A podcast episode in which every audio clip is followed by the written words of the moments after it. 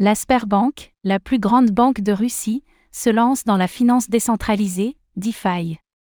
La blockchain et les crypto-monnaies continuent de séduire la Sberbank, qui prévoit de lancer sa propre plateforme dédiée à la finance décentralisée, DeFi, dans les prochains mois.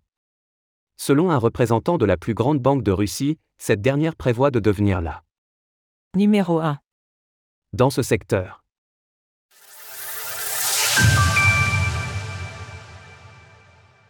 La Sberbank va bientôt proposer une solution pour la DeFi. La Sberbank continue d'adopter la blockchain et les crypto-monnaies. L'agence de presse russe Interfax vient effectivement de dévoiler que la plus grande banque de Russie, après avoir lancé sa propre blockchain l'été dernier, allait lancer sa propre plateforme de finance décentralisée, DeFi. Selon les informations disponibles, cette plateforme devrait voir le jour sous sa forme officielle d'ici le mois de mai de l'année en cours.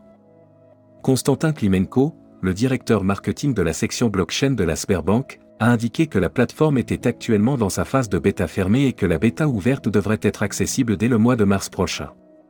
Développée sur la blockchain Ethereum, ETH, elle devrait être accessible via les portefeuilles compatibles avec l'Ethereum Virtual Machine, EVM, comme Metamask.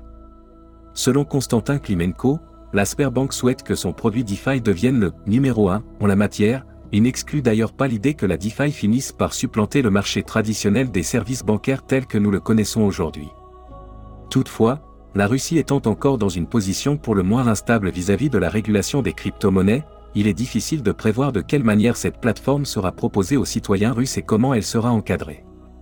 Notons toutefois que l'État russe détient plus de 50% des parts de la Sberbank et devrait donc se montrer conciliant, bien que ces positions ne soient pas toujours accordées à celles de la Banque centrale de la Fédération de Russie, dont l'accord reste primordial pour ce type d'activité.